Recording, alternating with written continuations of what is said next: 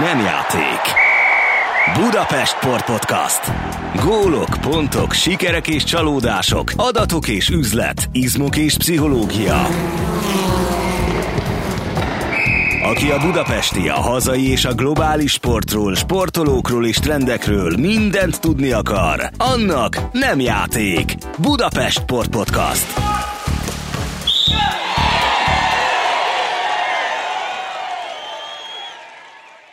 Köszöntöm a hallgatókat, ez itt Budapest főváros önkormányzatának sportpodcastja. Adásainkat megtalálják a Spotify mellett az énbudapesten.hu oldalon, valamint a Városházához tartozó Facebook oldalakon. Túl vagyunk a vizes világbajnokságon, amelynek medencés versenyeit a Duna arénában tartották, méghozzá hatalmas sikerrel, már ami a rendezést illeti.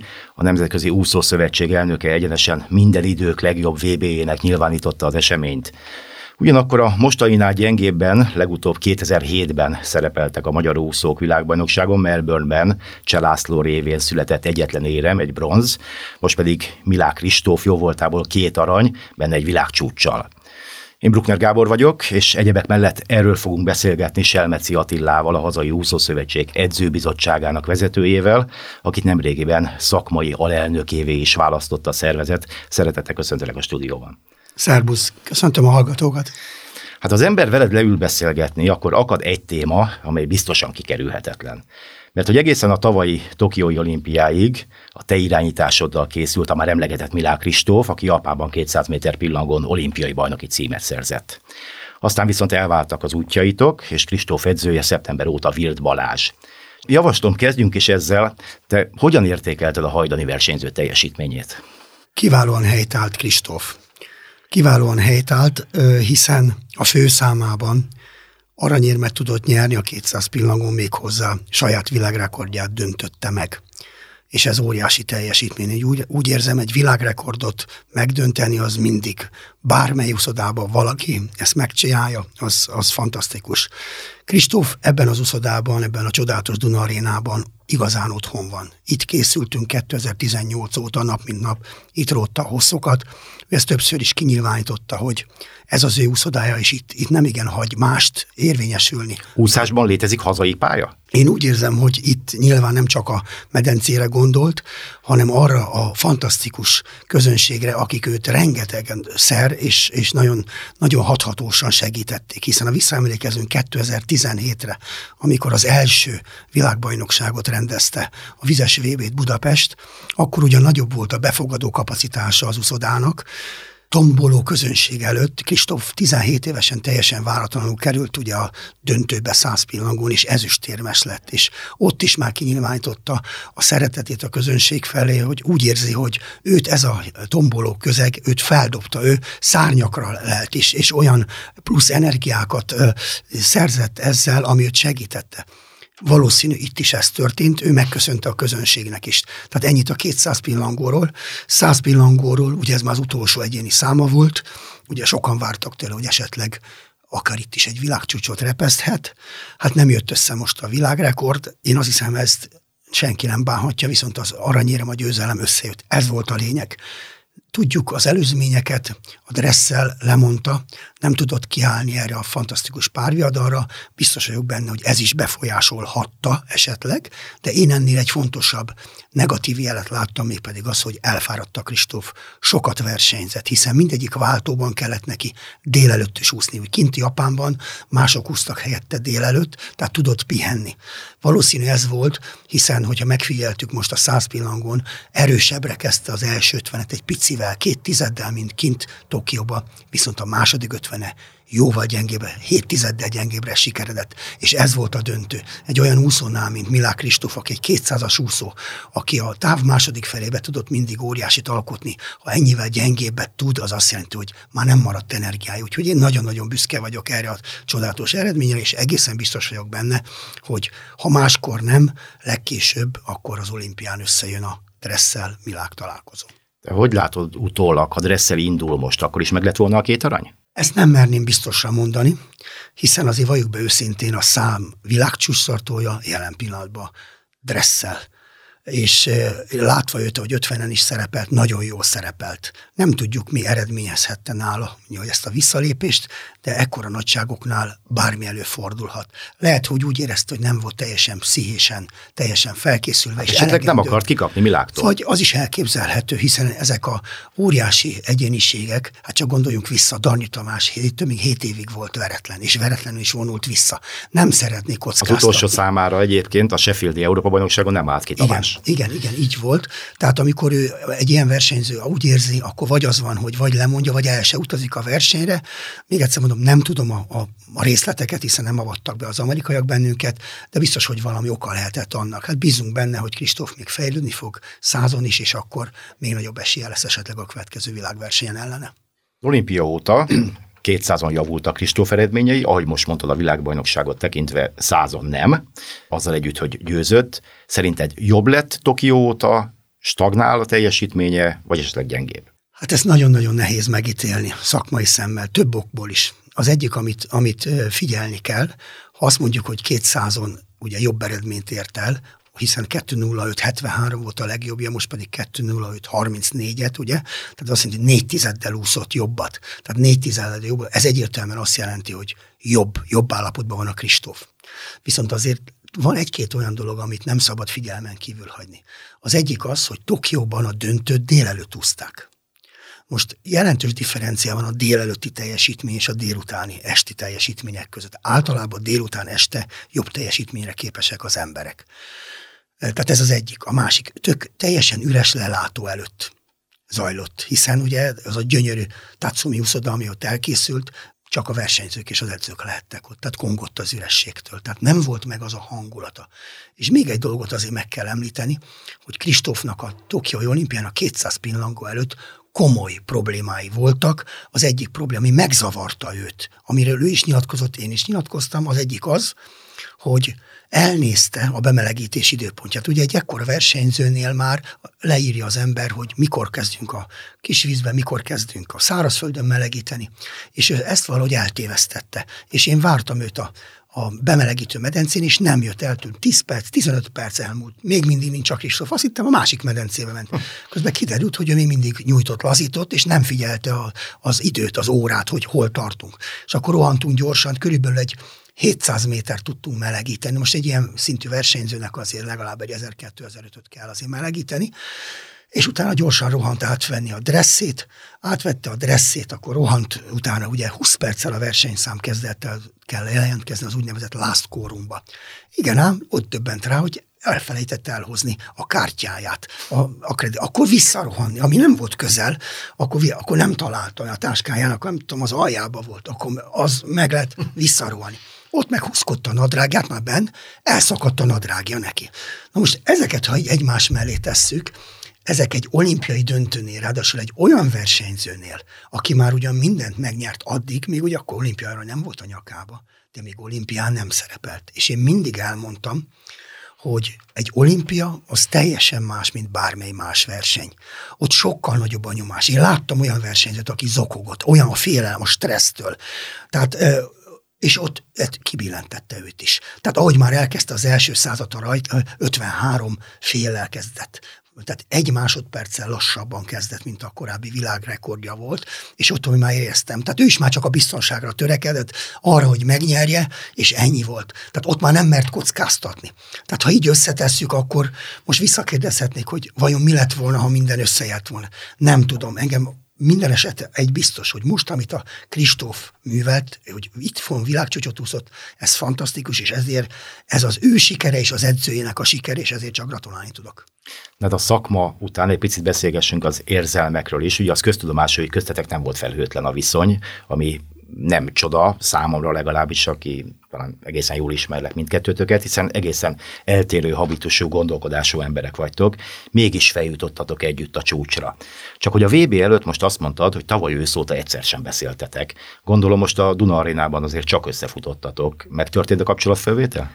Hát nem tudtunk, megmondom őszintén. A kapcsolatfelvétel annyi volt, hogy én gratuláltam neki a a győzelme után, küldtem egy SMS-t, és ennyi volt, illetve amikor a 200 pillangot leúszta, és kijött a vízből, akkor ott ugye állt a közönség előtt, és akkor ö, oda fölüzent, hogy üdvözöl bennünket. Hát ebbe a bennünkben én azt hiszem én is benne voltam. Én legalábbis úgy vettem, Bizony. ez nagyon megtisztelő volt számomra. Virt Balázsjal egyébként a mostani edzőjével beszélgettetek Kristófról? Beszélgettem, igen. Nem azt mondom, hogy sokszor, többször is azért szó került. Én úgy érzem, hogy a Balázs jól látja, és, és egyelőre én úgy érzem, hogy jól kezeli a helyzetet. Azt is mondtad, hogy nem neheztelsz Kristófra, amiért egyszer sem keresett meg az olimpiát követően, de azért magadban biztos elgondolkodtál rajta, hogy mi lehet ennek az oka. Hát Kristóf mindig is egy zárkozott személyiség volt, egyéniség, nagyon, nagyon nehezen nyílt meg. Amikor ugye nyolc évet foglalkoztam vele, nyolc évet reggeltől estig, sőt, volt ebből közel négy év, amikor még az iskolában is találkoztunk, hiszen én vittem őt az uszodából. Mert reggel. te voltál a testnevelő Igen, tanára. és én vittem be ugye a iskolába az edzésről, és én hoztam legtöbbször az edzésre is délután. Tehát össze voltunk zárva nagyon sokat. Én úgy érzem, hogy ö, a mi kapcsolatunkban egészen 2019-ig nem volt fönnakadás. Szépen tudtunk együtt működni. Én tiszteletbe tartottam az ő zárkozottságát, hogy ő kicsit más, mint a többiek, de ebből nem volt probléma. Én úgy érzem, az első problémák talán akkor adottak, amikor ő világ csúcsot úszott kint Guangzhouba. Amikor hazajöttünk, ő egy kicsit, vagy nagyon megváltozott, és érzésem szerint nem jó irányba. És én ezt eh, nyila, ö, eh, tudomására is hoztam. Valahol érthető bizonyos szempontból az, amikor egy 19 éves fiatal egy olyan korábban megdönthetetlennek hit világrekordot, a nagy Michael Phelpsnek a világrekordját meg, meg, megjavítja, meg méghozzá nem is egy-két tizeddel, hanem annál jóval többel.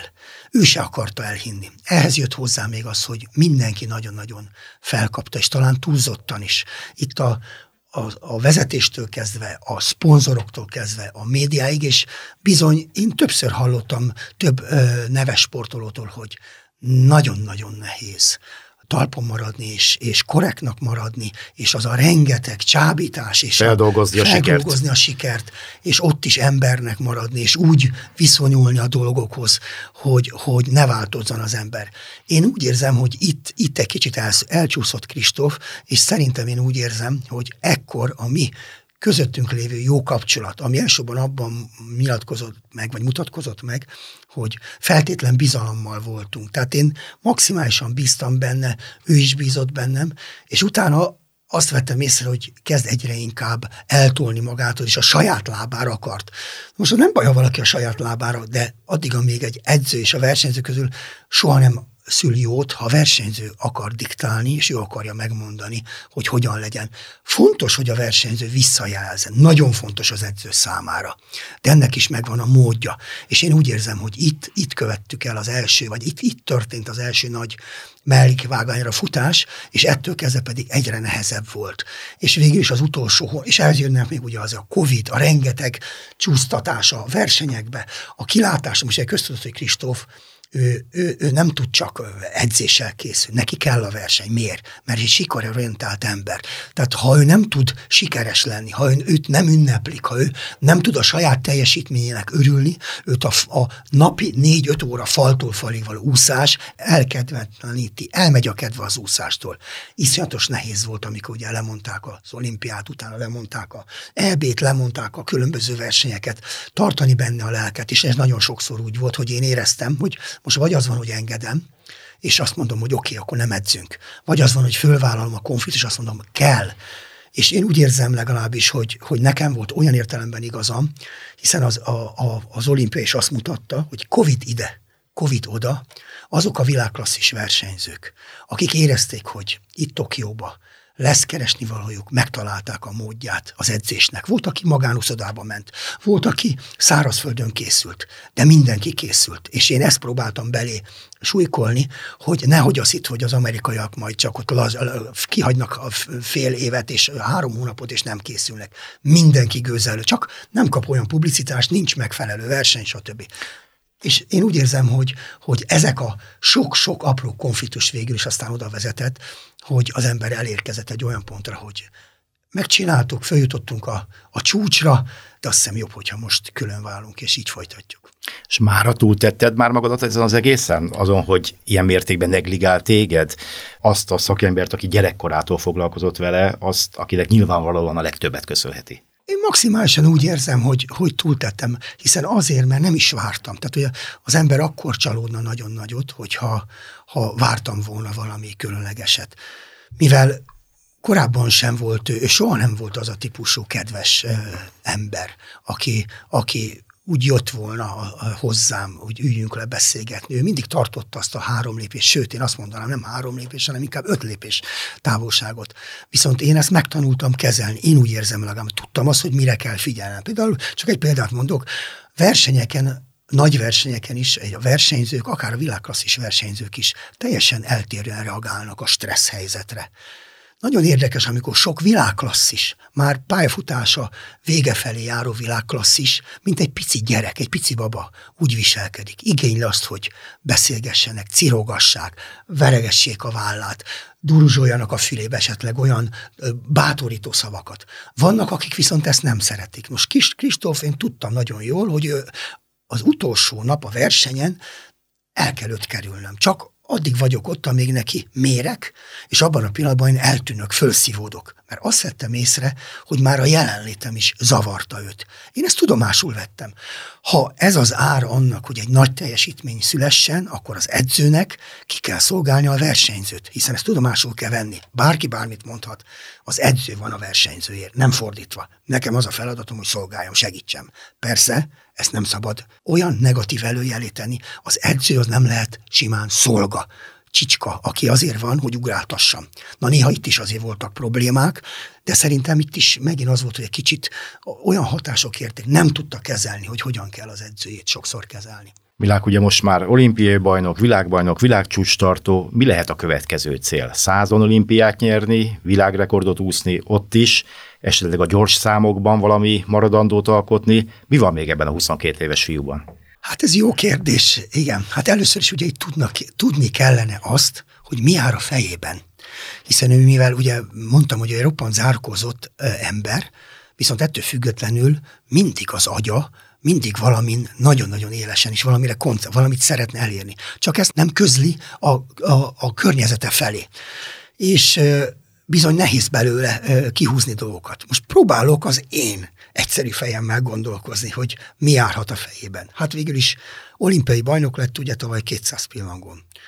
Korábban is már világcsúcsot úszott. Most is világcsúcsot úszott. Tehát tulajdonképpen van egy olyan dolog, egyelőre, hogy nézem, 200 pillangón nincsen olyan szintű versenyző, főleg fiatal versenyző, aki esetleg most azt mondanám a közeljövőben komoly vetélytársa lehetne, vagy veszélyt jelentene. Egy nevet azért hadd mondjak, zárójelbe természetesen, mivel csak most láttam először pillangózni, ez pedig a francia vegyes úszó fiú, most hirtelen nem jut eszembe a neve, aki világbajnok lett 400 vegyesen, és a Pepsnek a 400 vegyes világrekordját egy másodpercre közelítette meg, és már hallani esetleg olyan jelzéseket, hogy esetleg rá fog állni ő is a kettő pillangó, hiszen az edzője ugyanaz a Bob Bowman, aki Pepsnek volt az edzője. Ez is elképzelhető. Ha ez bekövetkezik, akkor nem kongatom meg a vészharangot, csak annyit, hogy esetleg nem árt rá figyelni. Csak ennyit szeretnék ebből kihozni. Egyébként én úgy érzem, hogy itt a VB-n is nem igen mutatkozott olyan vetétársa, aki őt meg tudta volna szorítani 200 pillangón. Valószínű, vagy még van valahol a világban egy fiatal, aki még nem mutatta meg igazán az oroszlán körmeit, de előbb-utóbb esetleg majd nyilván be fog törni a, a világ élvonalába, de én úgy érzem, hogy most még jelen pillanatban, egy-két éven belül nem gondolom, hogy ez bekövetkezne. Tehát én azt mondom, hogy 200 pillangón a Kristófnak Párizsban nagyon nagy esélyei lehetnek, hogy duplázni tudjon, ismételni tudjon, újra ő legyen a világbajnok. Olimpiai bajnok. Bocsánat, olimpiai bajnok, igen egészen biztos vagyok benne, hogy mivel egészen közel került az 1,50-es álomhatárhoz, hogy valaki 1,50-en belül úszon, ez mindennél nagyobb dicsőség lenne. Ezt egyszer olvastam egy nyilatkozatában, hogy érdekelni őt. Tehát erre rá fog készülni. Biztos vagyok benne, hogy ő legyen az első a világon, aki 1.49-et fog úszni, 1.49 valamennyit, és ezzel történelmet fog írni. Ahogy a Michael Phelpsnek 10 év kellett, hogy megdöntsék ezt a 200-as világcsúcsát, lehet, hogy azt a 49-el kezdődött, nem 10 év, hanem 15 év, vagy még annál is több kell. Hiszen azért láttunk már Egerszegenik is a csúcsát 200 háton nagyon sok időt el lett, amíg megdöntötték, vagy a Pepsnek is még a 400 vegyese, még mai napig él ez a rekord. Tehát ez az egyik. Százon, mivel nem jött össze most a dresszellel a találkozó, érzésem szerint, tehát ahogyan az előbb kérdeztél, nem tudom megjósolni. Azt mondom, hogy ha itt lett volna a dresszel, egy jó dresszel, akkor nagyon-nagyon nagy csata lett volna. De azt mondanám, hogy a Kristófnak is azért 40-50 százalék esélyt adtam volna arra, hogy egy dresszel nyerjen, mivel hazai közönség volt. A másik 50-60 százalék azért a dresszeli, hiszen ő a gyorsabb. Ugye tudjuk, dresszelnek az esélye akkor jelentős a Kristóffal szembe, ha az első 50 méteren legalább négy tizeddel, négy tized másodperccel Kristóf előtt fordul. Ez történt kint e, Tokióban is, nem akarok, a négy vagy öt tizeddel fordult Kristóf előtt. És ebből a Kristóf aztán ledolgozott egy fantasztikus második ötvennel. Tehát ha a dresszel nem tud egy ilyen erős, erős első ötvenet produkálni, a Kristóf a második ötvenem beéri, utoléri, lehajrázza őt. A Kristófnak nyilván most az a másik, hogy próbáljon a gyorsaságán még javítani, mert a dresszelnek a rajtkészsége, a reakcióideje, az fantasztikus. Ő akkor átugrik, olyan dinamikus láb ereje van, ami a magyarok közül egy versenyzőnél figyelhető meg, ezt a versenyzőt Szabó Sebastiánnak hívják. Ezért is egy ízigvérik sprinter. A Kristóf viszont nem sprinter elsősorban. Ő száz, de inkább kétszázas úszó, tehát más, ő kevésbé fárad el. De ha esetleg jobban ráfekszik majd az edzője segítségével, Virt Balázs irányításával esetleg még a sprint számokra, elképzelhető, tehát kevesebbet fog a 200-ra koncentrálni, és többet a 100-ra és az 50-re, még erősödni fog, különösen a lába. Itt majd nyilván az erőfejlesztő edzőinek, Zala Gyurinak, aki ragyogó szakember, ő neki lesz nagy szerepe, hogy esetleg még ezt a dinamikus elrugaszkodást, ezt próbálja még javítani a Kristófnál, ezzel elképzelhető, hogy bizony ő is megközelítőleg annyit fog úszni, vagy még jobbat majd, mint, mint ö, ö, a dresszel. A másik kérdés, amit említettél, hogy más úszás nemmel. Az elmúlt időszakban a Kristóf mindig benevezte magát. 200 gyorsan benevezte magát, 100 gyorsan, 50 pillangon, de hála Isten, mindig visszaléptettük őt. Hogy miért mondom azt, hogy hála Isten? Azért, mert ezek a versenyszámok pont úgy jöttek, hogy vagy a 200 pillangónak, vagy a 100-nak, vagy a közép futamát, vagy a döntőjét ütötte volna. És azért valljuk be őszintén, hogy most is láttuk 100 pillangóra, hogy már mennyire elfáradt. Képzeljük el, ha most még indult volna 200 gyorsan is. Már nem vagyok benne biztos, hogy akkor olyan sima lett volna ez a győzelem. Tehát, eh, ahogy én nyilatkoztam, a Kristóf is csak emberből van. Tehát bármennyire is csodálatos a regenerálódás képessége, nagyon hamar regenerálódik, ha nagyon hamar kipiheni magát, azonban nagyon-nagyon észszel kell megválogatni a versenyszámokat, hogy mibe tudjon indulni világversenyen. Most viszont, majd ugye augusztus közepén, majd a Európa bajnokságon, ott úgy érzem, lesz lehetősége arra, hogy 200 gyorsan, 100 gyorsan, vagy akár rövidebb számokba is induljon. Én szerintem ott ki fogja magát próbálni. Hát azt hiszem, hogy ezt a témát kellőképpen kiveséztük, úgyhogy lassan térünk is rá a VB egészére.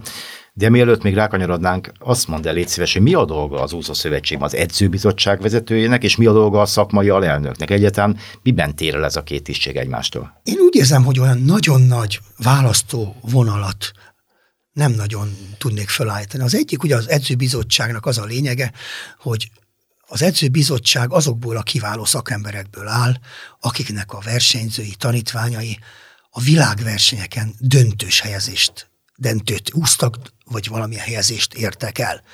Ezek a szakemberek azt jelenti, hogy ha szakmai döntésre kerül sor, hiszen a felépítés, ugye a szövetségen belül a szakmai felépítettség az úgy néz ki, hogy Sós Csaba a szövetségkapitány. Ugye a szövetségkapitánynak szuverén joga, akár a szintidők kijelölése, akár a csapat összeállítása, az az ő felelőssége. De ezért van az edzőbizottság, amely segíti a szövetségkapitánynak a munkáját. Tehát, hogyha fölkerül egy kérdés, hogy mit egy mikor legyen, most mondok van például, melyik időpontban rendezze a Magyar Úszó Szövetség a válogatóversenyt, vagy az országos bajnokságot a világversenyhez viszonyítva, akkor összeülnek a szakemberek, és a szövetségkapitány vezetésével ezt megvitatják. Én ennek a kis grémiumnak vagyok tulajdonképpen a vezetője, tehát hogyha össze kell ülni, általában én hívom össze, engem találnak meg bizonyos egyéb kérdésekkel, amit én akkor fölvetek, és a szövetségkapitányjal külön megtárgyalok, vagy esetleg közvetítem az elnökség felé.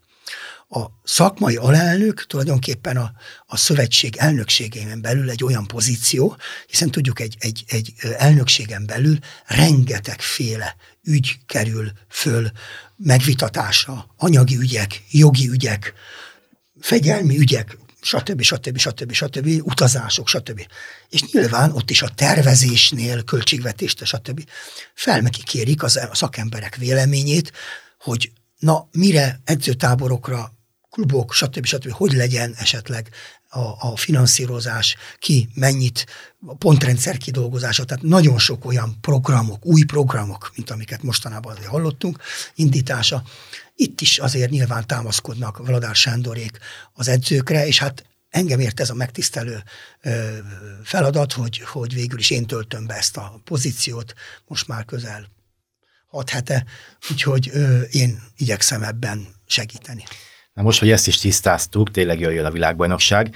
Mit láttál ezen a VB-n? Ugye a két aranyérem mellett született még két negyedik hely, Hosszú Katinka és Szabó Sebastian jó voltából, ami után a legtöbb országban pesgőt bontanának, de ez Magyarország, ez a magyar úszósport, a maga hagyományaival, meg elképesztő eredményeivel, úgyhogy azt hiszem muszáj ennek fényében értékelnünk, és összességében kijelenthetjük, hogy hosszú idő után egy versenyzős, vagy inkább egy klasszisos csapattá vált a magyar válogatott. Egyetértesz ezzel a megfogalmazással?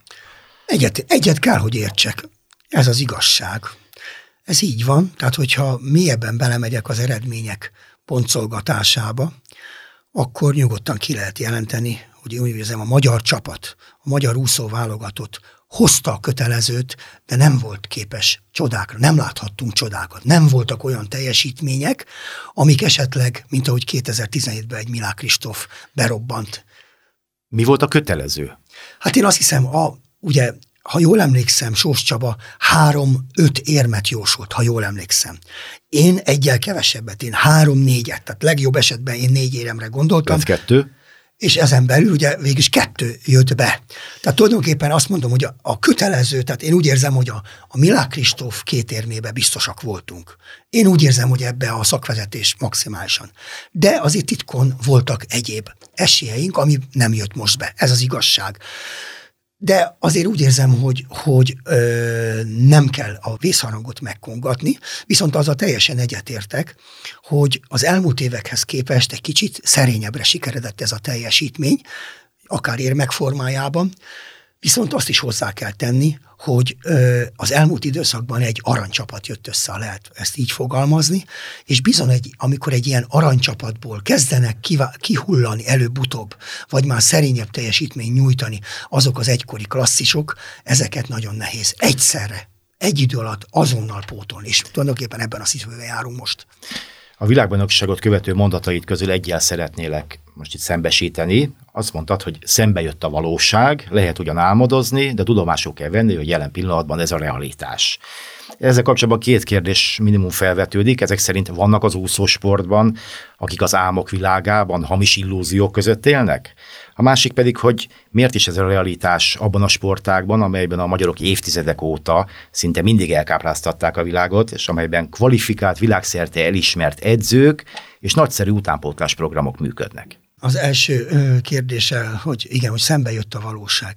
Igen, azért az az igazság, valljuk be őszintén, hogy... Hát meg, e, hogy lehet álmodozni. E, igen, Ezek szerint vannak, akik álmodoznak. Igen, igen. A, a, itt a, a fiatal tehetségek közül egy-két eredményt talán jobbra szerettünk volna, ha sikeredik. Tehát titkon volt egy, egy olyan vágyunk, hogy, hogy, hogy valaki a dobogóra is esetleg fölférhet. És most a lehetőség, olimpia előtt vagyunk, hazai közönség, hazai medence, hát ha itt most sikeredik. És, és nagyon-nagyon optimisták voltunk. Ezt most tudomások kellett venni, hogy nem jött be. Ez azt jelenti, hogy egy kicsit a jövőt illetően óvatosabban kell fogalmazni, mert azt jelenti, hogy vagy ezeknek a fiatalaknak még kell egy kis idő, hogy érjenek.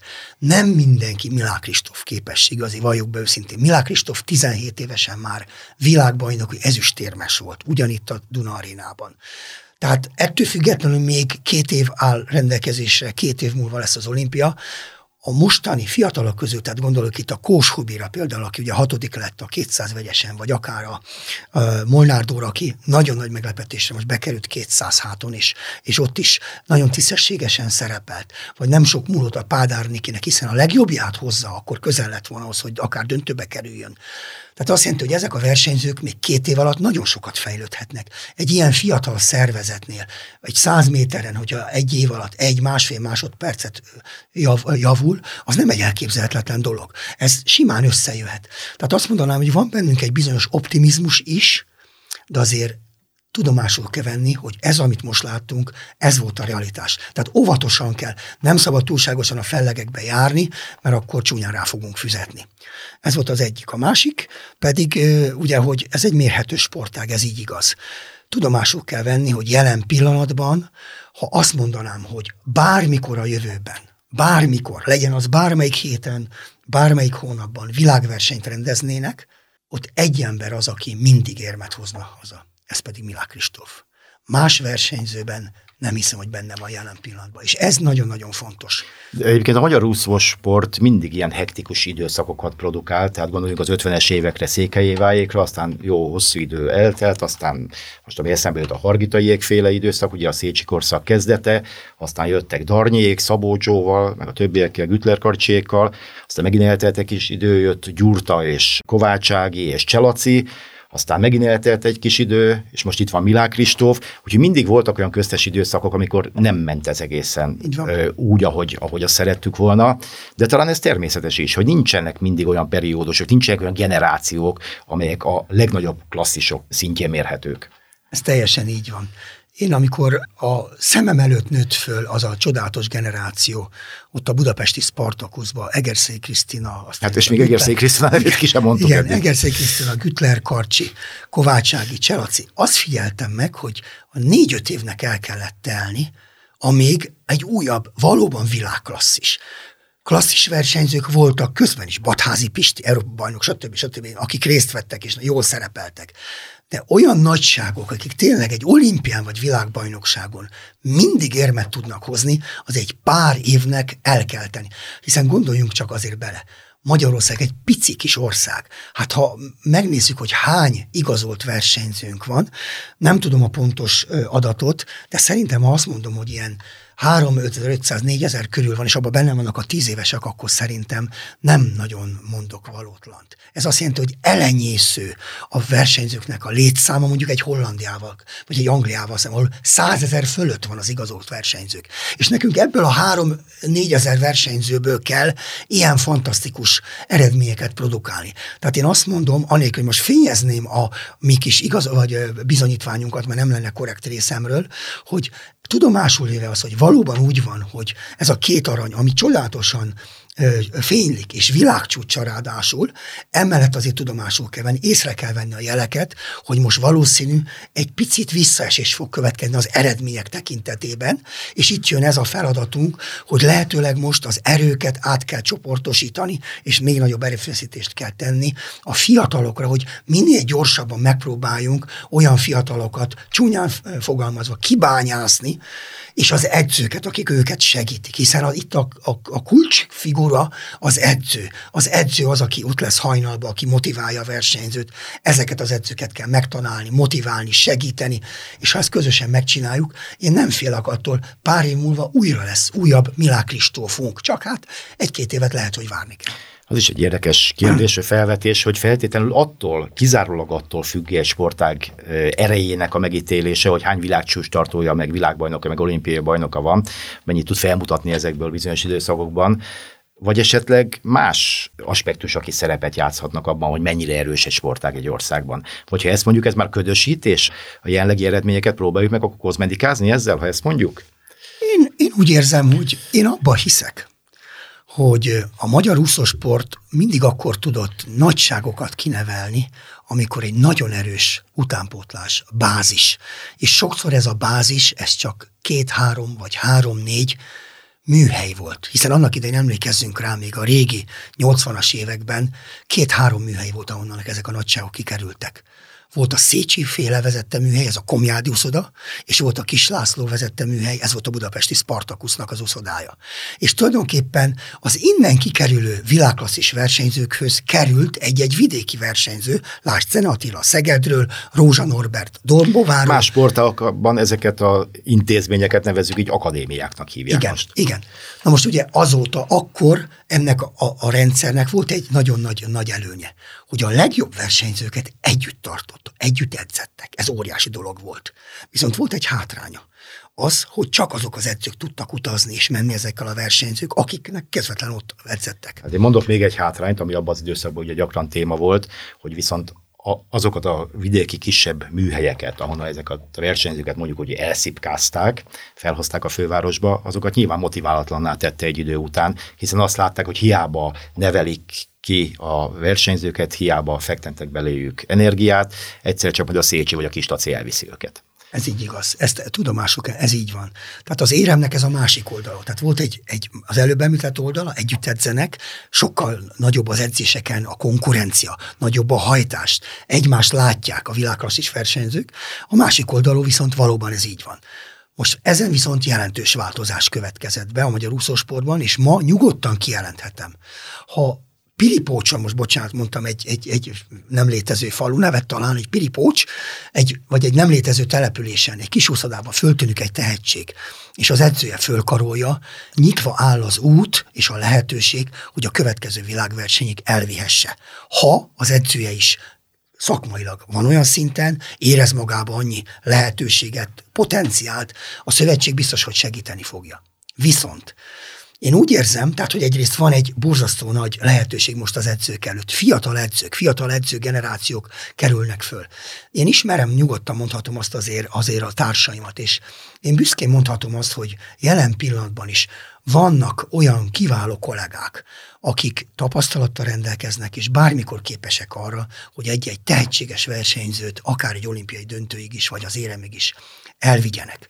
Itt most nagyon sok fog azon múlni, hogy azok a kisebb kluboknál is oda is eljusson az a szaktudás, az a szakmai tudás, és azokat a versenyzőket is segítsük. És szerintem mi akkor járunk, a mi alatt gondolom itt a, a sportág vezetését, hogyha minél több olyan lehetőséget teremtünk, hogy ezeket a kisebb klubokban lévő versenyzőket összefogjuk és megpróbáljuk nem elszipkázni, nem elcsábítani, de mégis valahogy közösen edzeni a legjobbakkal.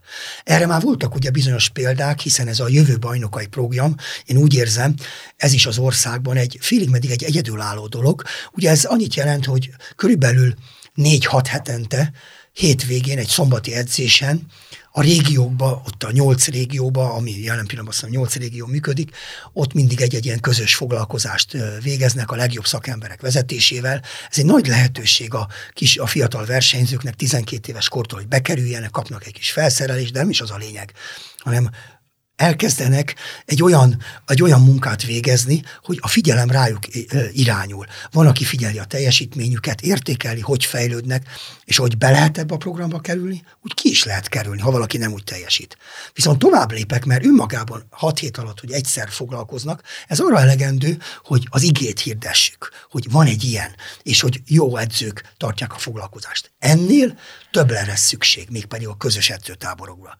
Meggyőződésem, hogy Magyarországon olyan kiváló létesítmények vannak, uszodákat tekintve.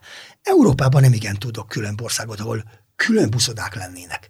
Tehát ma minden lehetőség adott. Nem kell sok millióért külföldre menni. Magyarországon tökéletes körülmények vannak.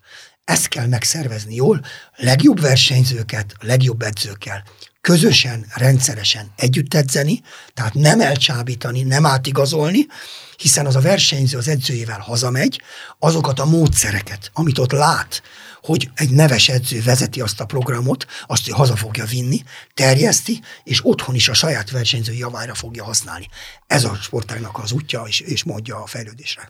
Mindezt, amit most elmondtál, egy kicsit más szavakkal a VB után úgy fogalmaztad, és most ezt idézem pontosan, hogy a jövő egyik legfontosabb kihívása, hogy a magyar úszósport megtalálja a tehetségeket, át kell nézni az egész országot, el kell jutni a legkisebb klubokig, felfedezni, menedzselni a fiatalokat, beléjük kell most ölni a pénzt és az energiát, mert ha nem kezdjük el, hat év múlva Los Angelesben sem lesz csapat, lehet gyönyörű uszodákat építeni, papíron nagyszerű programokat alkotni, de ha valóságban nem működnek, akkor valamit nem jól csinálunk.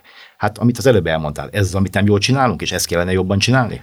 Úgy érzem, hogy nem szeretnék olyan élesen fogalmazni, nem azért, mert vala, én is ide tartozom. Ezek elég kemény szavak igen, voltak. Igen, igen, nem azért, mert én is a szövetség vezetésében, ha lehet így mondani, tartozom, de azért azt mondhatnám, hogy programunk volt, méghozzá nem is rossz azért, hiszen volt egy úszó nemzet program, ami ugye nemrég indult el, Egerszere Krisztina nevével filmjelezve, ami szerintem egy fantasztikus, és Darni Tamás is ugye részt vesz ebben, Viszont azt tudomásul kell venni, egy-egy ilyen programnak az eredménye hosszú évek. Tehát ez, ez nem úgy megy, hogy most elindítjuk, és akkor egy év múlva már látjuk, hogy ki lesz a következő Milák Kristóf. Ez az egyik. A másik, a jövő bajnokai program jól működött. Én legalábbis bármelyik edzővel beszéltem, mindegyik nagyon hálás volt, hogy, hogy bekerülhetett, eljöhetett, részt vehetett. Tehát egy tanulási folyamat zajlik, információ áradat. De tudomásul kell venni, hogy ennél többre lesz szükség. És az egyik útja többek között ez a közös edzőtáborok lennének.